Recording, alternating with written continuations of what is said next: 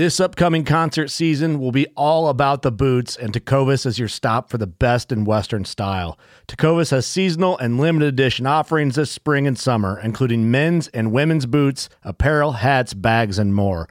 All Tecovas boots are made by hand in a time honored tradition with timeless styles that are always on trend. And Tecovas has first wear comfort with little to no break in period. It's hard to find this level of comfort paired with this level of style. Stop by your local Tecovas store, have a complimentary drink or two, that's WCB style, and shop new styles. The smell of fresh leather and friendly staff are at your service. Many stores even have leather custom branding to make your boots truly personalized. And with regular live music and events, there's no in store experience like it. If you can't make it into a store, just visit tecovas.com. That's T E C O V A S.com. They offer free shipping on all boots, as well as free returns and exchanges, and ship right to your door. Go to tecovas.com and find your new favorite pair of boots today. Fishing like a local isn't just about catching fish. It's about connecting with the environment and the people who call it home. It's about hearing the stories and traditions that have been passed down for generations and sharing unforgettable moments with the people you meet along the way. Fishing like a local is having an experience that stays with you forever.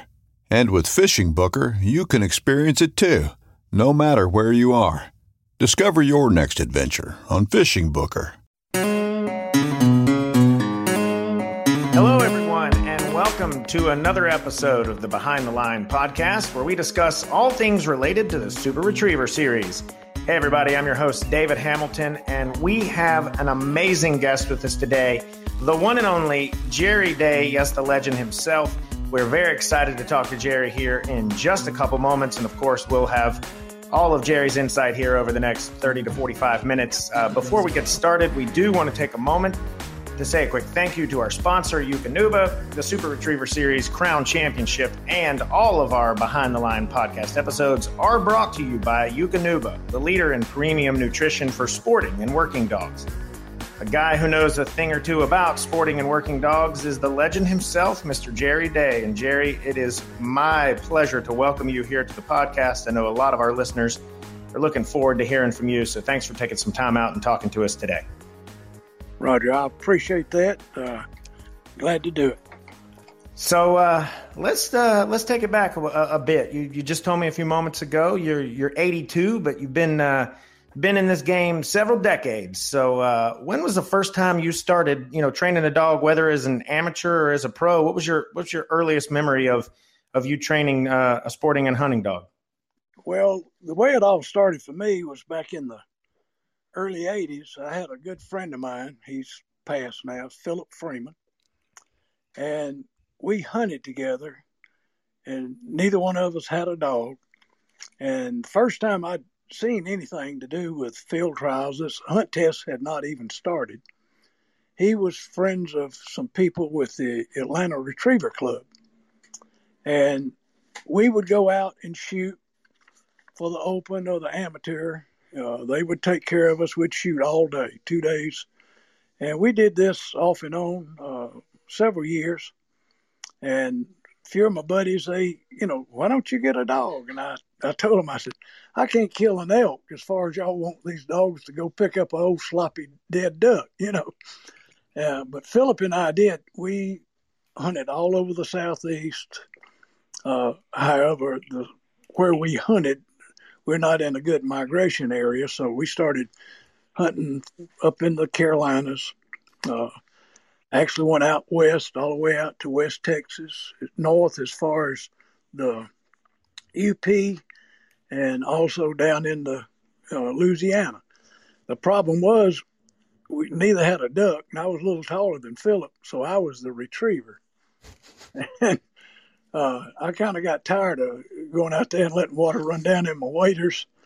So to have it, uh, our duck club, uh, excuse me, not our duck club, our deer club was in Monticello, Georgia.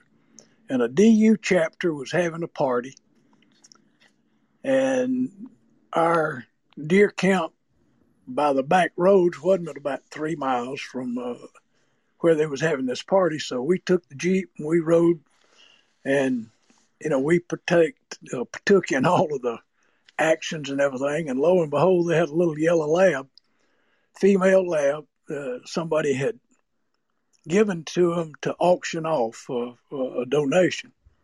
And uh, like I said, we uh, I let Philip twist my arm a little bit and too much, and I ended up buying that puppy. It was not my Super Sue dog, but it was a dog named Sandy Sue. And that's basically where it started. And the first hunt test I really ever seen was in late 82, early 83. Uh, it was the NAHRA program. And that's where I, I met Richard Wolters and read his book, uh, Water Dog, and two three other of his books. Got to know him pretty well and that's that's where it kind of started with me. Uh, the NAR program was really popular back in those days. Then the HRC, I didn't know it at the time, was kind of a uh, shoot off uh, between NAHRA and they had a really neat program uh, because you used the shotgun, handled the shotgun in the HRC program. So we got involved in that, and you know, both being hunters, we loved it. And then a little bit later on, off of NAHRA, the AKC started their hunt test program, and we got involved in that. So we were, you know, kind of doing all three venues. And then in the spring of about 1990, I bought 64 acres uh, down in uh, south of Newnan, Georgia, and we started building a training facility, lake, and all of this. And unfortunately, uh, my little Sandy Sue dog in some of the construction, uh, she was about nine years old. Uh, she had had some puppies. I'd given one of the puppies to Philip, and we had kept one of the puppies. And uh, she got run over and she passed away. Mm. And at that time, I, it discouraged me so bad that I just I told my wife I'm out of it we'll sell the farm, whatever. But I'm not fooling with dogs. It was really devastating. Wow, sounds like it. Willing to yeah. wow, we're willing to sell the the 90 acre farm all over over Sandy Sue. I can imagine how heartbreaking that was. Well, and and and I, I wouldn't even go help my wife train her little dog Sadie, which ended up being a nice little, really nice little dog. And anyway, a few months later, she said, "Well, if you got a dog, what would you want?" Knowing that she couldn't find anything, I told her I would like to have a, another yellow female, but it had to be out of a dog named M.D. Houston or Marathon Man, which they called Marty, uh, which was a field trial dog. And I'd kind of kept up with some of the stuff in the back then in the field trial news, but it was like a little newspaper, knowing that she wouldn't ever find anything. And lo and behold, about six months later from that, I'm sitting in my recliner, pouting. You know, she come up and says, "Look what I bought you." And oh, I, I said, "You bought me what?" she says, "Oh, well, the lady they had 14 puppies, and this was the last little female left." And I said, "Oh my God!" I said, uh, "The last one left. Did nobody want her?" She said, Well, you better like her because she's coming in Delta Dash tomorrow. Sounds like the moral of that story is don't tell your wife that she can't do something because she'll definitely go do it. Well, isn't that the truth? In those early years with Sandy Sue and with your with your early dogs, did you do all the training yourself, or at that point were you relying on a professional trainer? Because at that point you weren't a trainer yourself as a profession; you were just, as you said, you know, trying to, to train a dog to compete in these events and, and to be your hunting dog. So did you have any help from a professional or was all of the training just you and the dog? Well, up, up until with Sandy Sue, we had formed a NARA club called the Great Southern. And we had some people in it that had run field trials. Like I said, I read Richard Wolters' book, uh, good gracious, back in the old days, and I, I, ought to be able to name the books off. Uh, there was several really good training books that everybody uh, I don't know if they'd read them or not, but I started trying to get all the information that I could, and Philip and I, we trained ourselves, and then we trained with our club. And back then, this was before we had the electric collar. Now, the electric collar was out, but at the time, we was doing conventional training. And you'd go out in the field and you'd get after your dog and you'd come back. And it was, I, I learned a lot. I learned a lot by doing that because I refer back to a lot of it even today. Uh, a lot of people think that the electric collar is the answer, but the electric collar is only a tool, and it, it, it you, you don't it, it's not something that you use to train the dog with. It's it's a tool, and a lot of people you know take it the wrong way. But anyway, I really didn't get involved with another trainer until uh, well, I take that back. Uh, right towards the end, we had a young man that come in and joined our club that had spent some uh, time with Rex Carr, and I went out and got involved with him and a couple of other our club members, but uh, he took everybody's money and uh, wasn't a he, he, was a good trainer, but he was an alcoholic, and it didn't take but just a short time that we run him out of town and we we was back on our own. And with the lake and the farm and all that I had, uh, you know, we would try to read the books and would go down. And we had some people from our field trial club, the Atlanta Retriever Club, that helped us quite a bit. And then we had some members of the NAHRA organization that had run field trials. We would go to their property and, and they helped us a lot. And I can remember the first electric collar that I bought. I paid $600 for it, read the little pamphlet, put it on Sandy Sue, sent her on a blind, blew the whistle. She didn't stop. And I said, Oh, well, the book said this, or the pamphlet said this, mash this button. I mashed the button. She screamed bloody murder. I gave her a hand signal. She didn't know what the heck I was talking about. And I didn't know what I was doing either. After about three of those little dilemmas, I throwed that thing in the lake. And six years later, after I spent a lot of time and money trying and learning how to use it properly, I bought me another electric collar. And uh, then that's where, at that point, I had Super Sue. And uh, we started off uh, doing our own basic work, you know, from reading the books with Super Sue, and then I carried her and uh, another female that we'd bought from the same lady later on to uh, a friend of mine up in uh, Hartsville, South Carolina. Matter of fact, he run the SRS. His name was Richard McDonald, and he was working and training uh, AKC hunt test and NAHRA back then. And that's kind of where I started off, uh, you know, watching him a little bit. And then I took my dogs from him and we went on and started running hunt tests. And when Sue was five years old, she had done already gotten her NAHRA title, her HRC title, and her Master Hunter title and uh, she had gotten a master master national plate. And at that time, I spent a, about another year just nothing but hunting. I said we'd done most everything that you could do in the hunt test, and it, it was I, I love the hunt test, but you know after you've done it, then you start looking for different things to do. And I ended up calling Mike Lardy, and he answered the phone and I told him who I was and explained what I was trying to do, and I wanted to get Super Sue evaluated.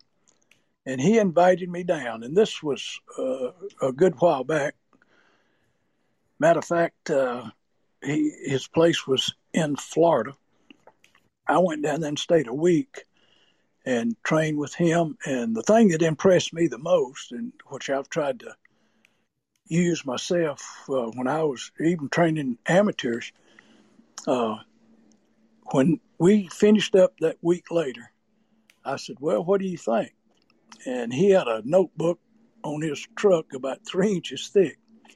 And he flipped that notebook up and opened, and he had everything that she had done, every whistle she had stopped on, every cast I gave, and that just impressed me.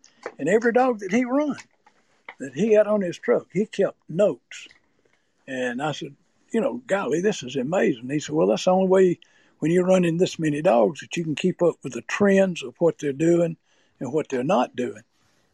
And I asked him, I said, well, would you take Super Sue? He said, well, you got a really nice female, but she's four years old. And it's going to take about a year to transfer for into transition into field trial work and you could be you'll be running against dogs that have been field trial trained for five years. Because if you take a year to transition her, she'll be five years old. And I said, well, look, I, I, I just want to do something different. And if she can make it, fine. If she can't, that's fine too. Can you take her? He said, well, I've got a waiting list over a year long. He said, I'll see if I can call Andy Attar and see if he can take her. And well, what little I knew about Mike and his uh, associates and work that Andy had worked for him. Well, that was the year that he and Andy had separated uh, with with the dogs because they had so many in training. And right there, he called Andy, and Andy was in Cairo, and Cairo, Georgia, but he was full and he couldn't take her until he went back on his winter trip, on his summer trip back uh, to Wisconsin. So we made some arrangements to meet, I think, that fall in April uh, in uh, Nashville. He was doing a seminar there, and then he would take her on back uh, to Wisconsin.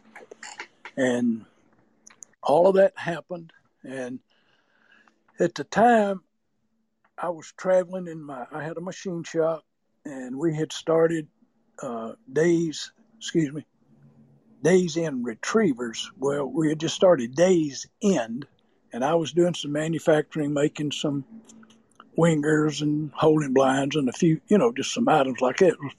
Sure. That was several years before we changed the name to Dogs of Field. And my plan was to go up there and about once a month and spend a week with Andy during the wintertime.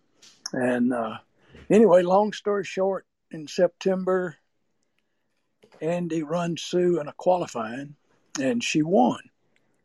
And he called me and says, "Now, when you come up in October, you know you can run this qualifying, so forth, so forth." And I said, "Okay, that'll be great."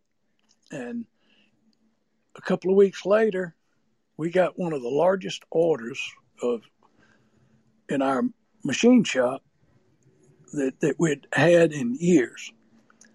And I called Andy and said, Look, I, I can't come. I, have got to add people into our uh, second shift.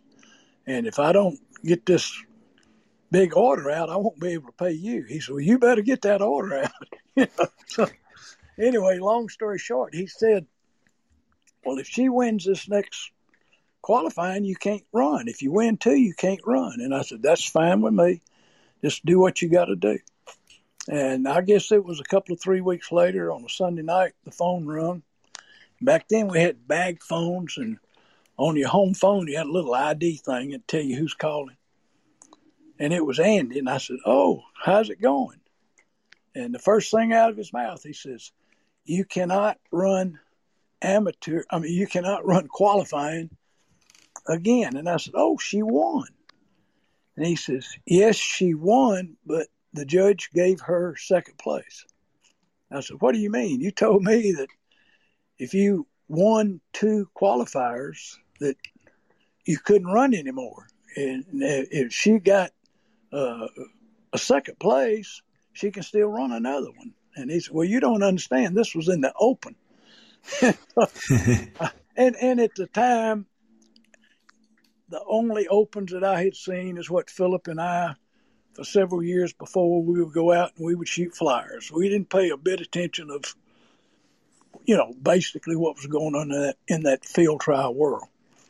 And uh, anyway, a few weeks later, I had signed up for a, a field trial in South Carolina, and I was going up to train with her. We got everything organized in order, got everything taken care of, you know, added a new shift. I went up to train a couple of days to and pick her up, and I got up there, and the snow was so deep and it was so cold we couldn't even train. So I called Richard McDonald in Hartsville and told him what my situation was. He said, "Well, come on down.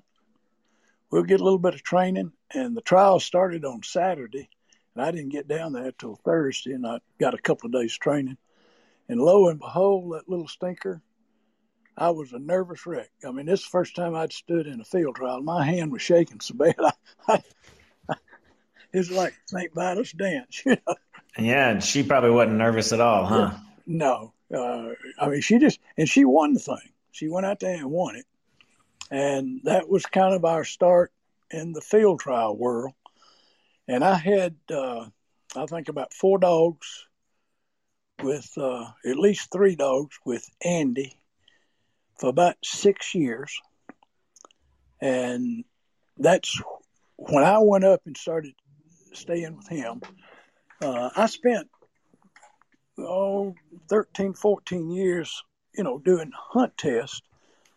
And at the time, I thought, you know, I thought I knew pretty much what I was doing. And when I got into the field trial world and with Andy, and really saw the, the in, in, a different venue the disciplines not talking about beating up the dog but the things that they had to really worry about and think about the line manners the focus and all of this it was a totally different world. And i guess over the years what i tried to do when i did end up going and started training for other people is try to bring that mentality for me to the hunt test world um, in my realm. Because yeah, that makes sense. When I uh, well, and it, it also sounds like you know that was perfect for you to enter the great outdoor games, right? Because to your point, Super Sue was highly decorated in the hunt test world. So then you were just looking for something new to do. So you you train her in field trials. Then it looks like she's a natural at that too. So by the time she kind of makes her way to Super Retriever Series and, and the Great Outdoor Games in, in 2001. She's already a really well trained dog and, and, and ready for, for basically anything they can throw at her in that event. And so, yes, yes. you know, those events were kind of the precursor to the current day SRS. And, and there it is on ESPN. And all these people are seeing Jerry Day and Super Sue out there. And, you know, what was it like for you to compete in that and ultimately to win the Great Outdoor Games? Oh, oh, it, it was awesome. Uh, it just gave us another venue to get involved with. And back when it first started, it was part of the, you know, the great outdoor games. And uh, it was exciting for me, and it, and it was exciting for her. And matter of fact, I mean, I met a lot of people doing a couple of three years of uh, competing with her uh, before I got with Nike, and we're still friends today uh, one of the greatest stories that I can ever tell you about. Now, I'll take just a minute. When I run the first SRS here last year, I, I had a little dog named Millie. I still have her. Uh, she was another client dog, but she was not a field trial dog. And when I ended up selling the farm, and everything. I thought about selling her, finding her a home, but golly, she had been with me for many years, training her for a client, and then we worked out a, an arrangement where he basically gave her to me, and uh, I was ill and ended up had some heart issues. We won't even get into any of that, uh, but I had to sell my farm, and moved. My wife and I, we moved in with our son so that when something happened to me, he could take care of her. And uh, after I got to feeling better and started getting a little exercise and got to feeling a little, little bit better, the doctor said, I asked him, I said, I, I need to get out and get with my dogs if it's okay. And he said, that'd do you good. And I did. And uh, up Stephen Durant's, they was having a SRS event up there. I entered, I think, uh, my puppy and Millie with the only intentions I uh, was looking for was just to get out of the first two series without without DQing and ended up who was there? Rhodey Best. Mm-hmm. And I hadn't seen Rhodey in many, many years. Uh, and it when when he walked up and saw me and we hugged each other's neck, he said, "You know, we're the dinosaurs of this sport." And I said, "Yes, sir."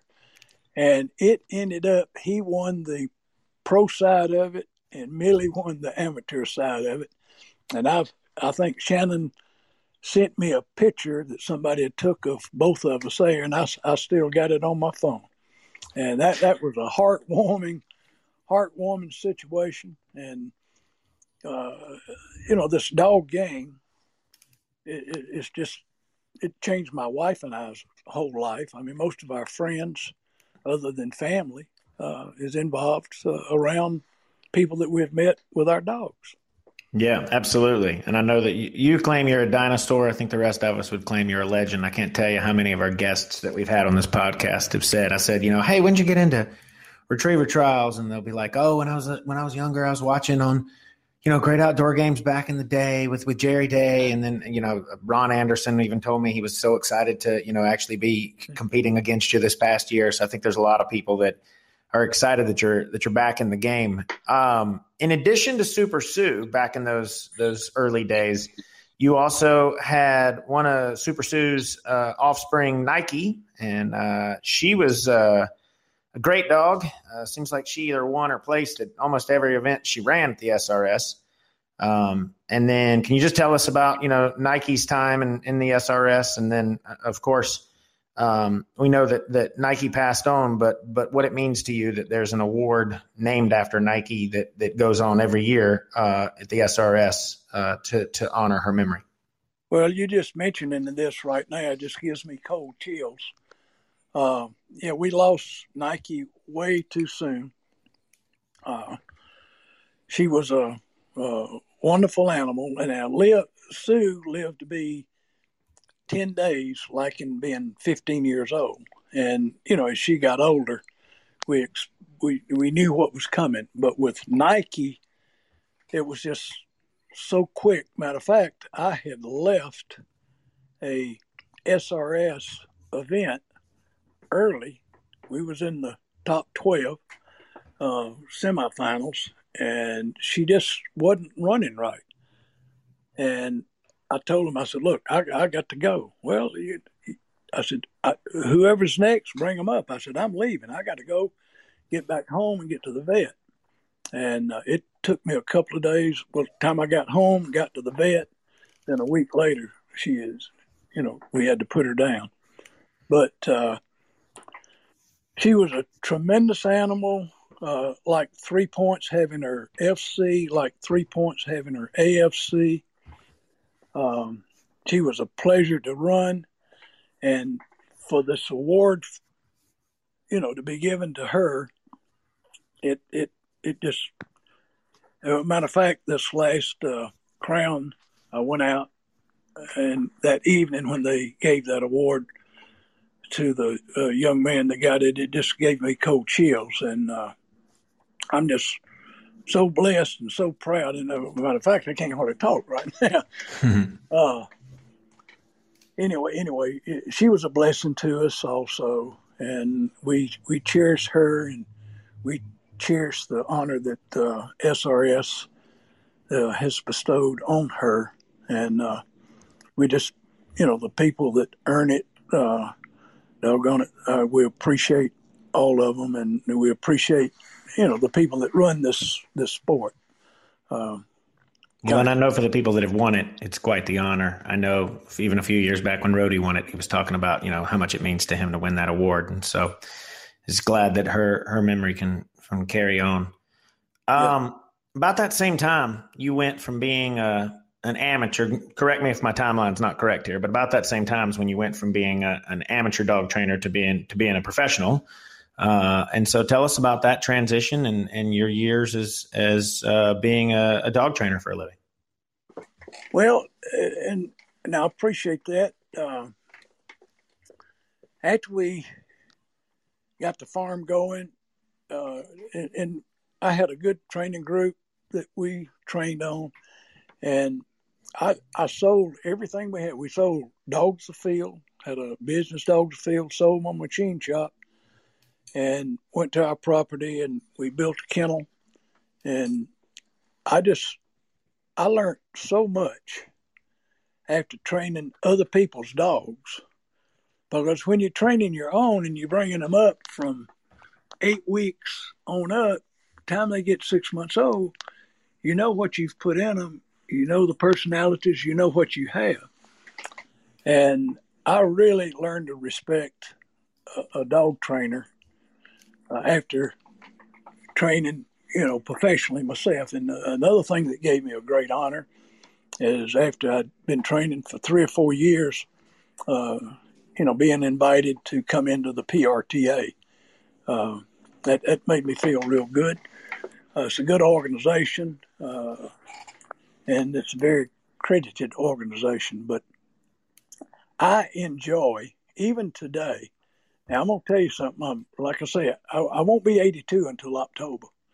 But back when we, when Millie won that SRS up in uh, uh, Sylvania, Georgia, at uh, Stevens uh, Durance's place, and Steven is a great competitor in this SRS too, and a great trainer.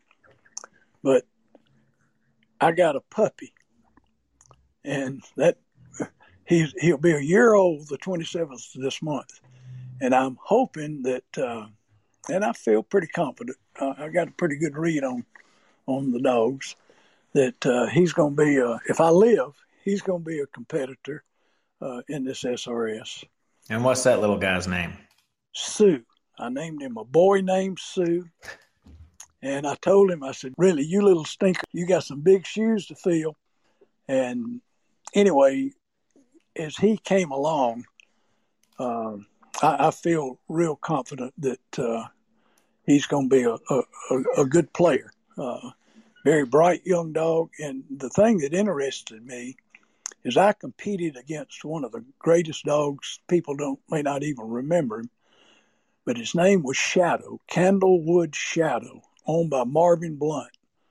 Uh, Marvin was a field trialer, an attorney, uh, had a great facility, and Shadow was out of Lottie and Abe, Honest Abe. And he was one of the most intelligent dogs that back in those days uh, that, that I run against. And when I found out that Shadow was his great granddaddy, I didn't care who his daddy was. I, I said, "That's a puppy for me," and uh, I think I think this young man is gonna gonna do his great granddaddy some some good, some honors. So I'm real pleased with him at this point. Like I say, he won't be a year old until this month, and uh, he's coming along real well. Well, well, we'll be on the lookout for sure for a boy named Sue in the in the future, and and also Millie. I want to talk to you more about Millie here in a moment. Uh, for everyone listening, of course, we're, we're talking to the, the legend here in the retriever trial uh, game, Jerry Day. Before we continue, want to take another quick moment to, to thank our sponsor, Eukanuba. Sporting dogs give us everything we ask for and then some. Their nutrition should do the same for them. You can find more information about Eukanuba at eukanubasportingdog.com and also follow them on Facebook and Instagram, username Eukanuba Sporting Dog. So, Jerry, after all those years, uh, you weren't competing uh, in the SRS, uh, but as you said a few moments ago, uh, sold the farm, sold uh, your business, uh, moved in, you and your wife with your son, decided to start com- competing again, went and competed in that event up at Stephen Durance's property, and you and Millie qualified for this past year's Crown Championship. Um, so, what was that experience like for you, coming back after all these years, competing for for another crown after you'd been gone for a while? Were there nerves? Were were there? Hey, I've been doing this for for decades now. I'm not I'm not worried. Or what was going through your mind that weekend in Huntsville? Well, anybody that says that they're not nervous when they come to the line running a dog, they either don't have any blood in their veins or they're lying. Um, I'm there's a certain amount of nerves uh, anytime that you're running, uh, and and I thrive on competition. I always have, and, and I love it. And but you got to learn to control it because if you let your nerves get away with you, your dogs pick up on this. And these these dogs are so we have no idea what all of these dogs are capable of when they can they can go and smell cancer on people and all of these different things that these dogs can do. It's just incredible. And over the years that I've been in this game, I mean, I've back in the day when Sue was running, there were some great dogs and some good tests back there. Uh, uh, tremendous dogs, and but the training has gotten better, the equipment has gotten better, um, and and the dogs are getting better. Uh, uh I mean, they're just great running dogs today. I mean, to compete in field trials and or hunt tests, uh, you got to have a a darn good dog to be competitive. And this SRS, what I like about it, I mean, I'm not trying to take anything away from the hunt test because there's something out there for everybody. And the SRS is just a different venue, and it gives me an opportunity to, you know, to come back in and meet some old friends and, and run. And as I said earlier, I had no expectations with Millie, but Millie is a, f- a fair marker. I mean, she's a pretty good marker, but she's a good little blind runner, and uh, it it give her an opportunity there to, uh, you know, hold a good score on a uh, one of these big crazy blinds that they set up sometimes in the SRS, and I think it's fun. I mean, because everybody has to do it, and if you go to one of these SRSs, the judges are going to find the weaknesses in some in these dogs, and uh, I just enjoy the challenge of okay, this is what we got. How am I going to try to figure this thing out? I just, uh, you know, at my age, I don't get around quite as good as I used to, and I'm not as quick as I, I used to be. But uh, it's still fun, and I'm gonna compete until my last dying breath. You know. I was about to say, what's uh, what's the rest of this year hold for for you and Millie now that uh, things are opening back up and we're we're back to a full schedule in the SRS? You're gonna you're gonna compete with Millie again this year, and can where can we expect to to see you out there? And uh, you know, just what are your hopes for for this season? Well, uh, yesterday I'm sitting here looking at the two SRSs up in Minnesota. Uh, coming up here in the last uh, July the 30th and I think the August the 6th. If the weather will break up there a little bit, I may end up going up there. Uh, I've got another little dog that Harley.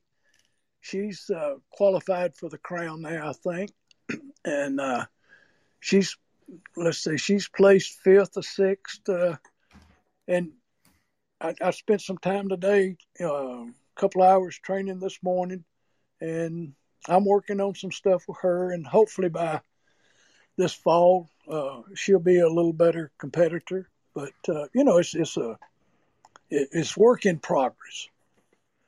And Millie Millie is older. Uh, I, bless her heart, you know, she's got some little issues. She's got a little arthritis like me. Matter of fact, she's got a lot of arthritis like me. But uh, we're we're treating it, and uh, we did some water work with her today. And you know, if if she's able, we'll be running the crown. I, I'm just not going to push her while it's you know all this hot heat. Uh, I'm not going to do a you know a lot of big stuff with her right now. I'll wait till it cools off. But uh, I'm, I'm, I may end up going up to Minnesota. Uh, I just, I'd rather do that than sit around here, you know, and look out the window. Uh, I like being outside with my dogs. And, hey, and man, I like, great. I like, That's... I like training. I, I, really do. I enjoy training. But you had asked me a question earlier mm-hmm. about, you know, the professional part. What I enjoyed the most, honestly, is to take when people would send me these six months, five months, eight month old dogs. Some of them didn't know the name. A lot of the pro trainers that hear this, they'll know what I'm talking about. And to take that young dog and to mold it into a dog that can perform, and then whether if it's a field trial dog, it goes on to a field trial pro and gets its FC, AFC, so forth, goes on, runs, gets its AKC title, its SRS title, or well, they got a new title in SR. I'd like to see a lot of running that, or in the HRC, and that that that for me was what I enjoyed the most. Uh, taking the young dogs and taking them through basics because I see so many amateurs today, they buy a puppy before they even read a book uh, or, or know what to even start doing. It's like having a baby and then say, oh, what do I do with this? But I tell you what, there's a young man, Freddie King. Uh, he's got a, a, thing on, on YouTube. He's doing a great job. Uh, there's a forum or outlet where the people can ask questions and get a lot of answers. And uh, he's helping a lot of people out. And there's a lot of good pros out there. I mean, uh, Chris Akins, I love him. Stephen Durant, I love him. Uh, Andy Attar, my mentor. Mike Lardy, my mentor. Uh, Danny Farmer, uh, mentor. Uh, good, good Pat Burns. I mean, there's some good people out there helping, you know, people like the amateurs and, and the and the amateurs that, that need a lot of help. Uh, these folks are helping folks. And well, and that's needed to grow the sport, right? So I, I, would be interested to get your perspective on what's the future of the sport look like. Well, I, I mean, the indications right now, starting on the 19th, the National Amateurs got 151 dogs in it. And if I'm not mistaken, that's pretty close to a record. Last year, I believe we had 130.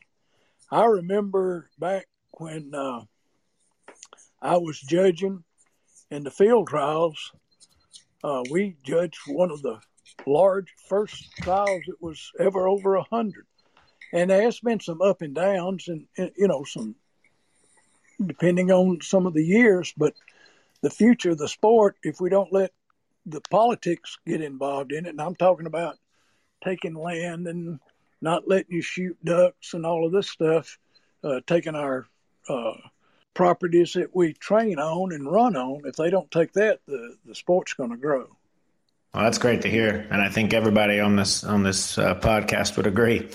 Jerry, before we let you go, we want to ask you five quick final questions. We always end the podcast with just kind of a rapid fire. I give you a quick question, first answer that comes to your head.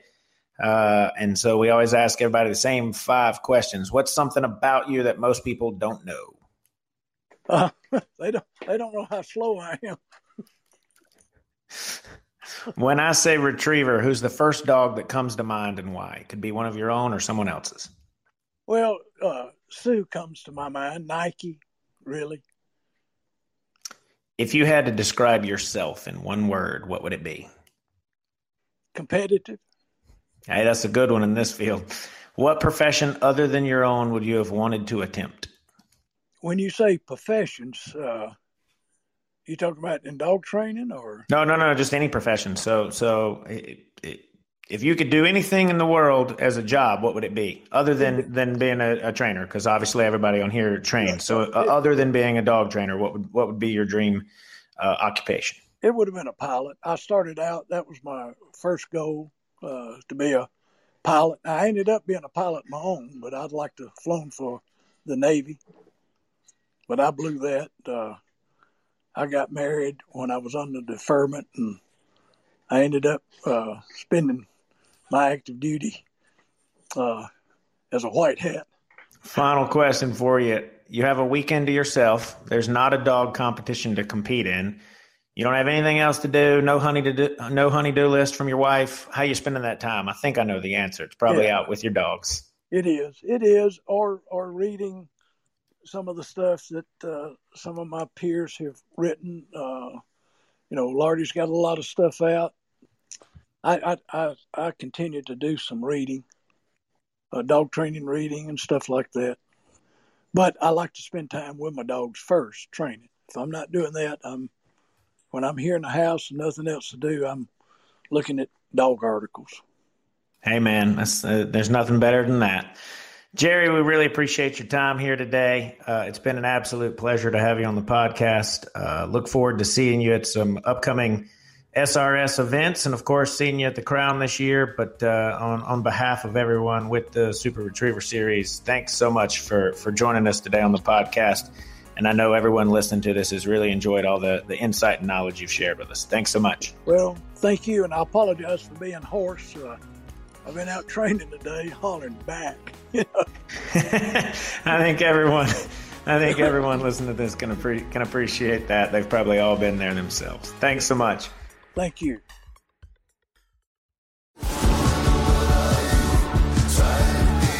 Pursuing wild game in wild places. Tune in to Hunt Stand Presents Saturdays at 8:30 p.m. Eastern. Waypoint TV, the destination for outdoor entertainment.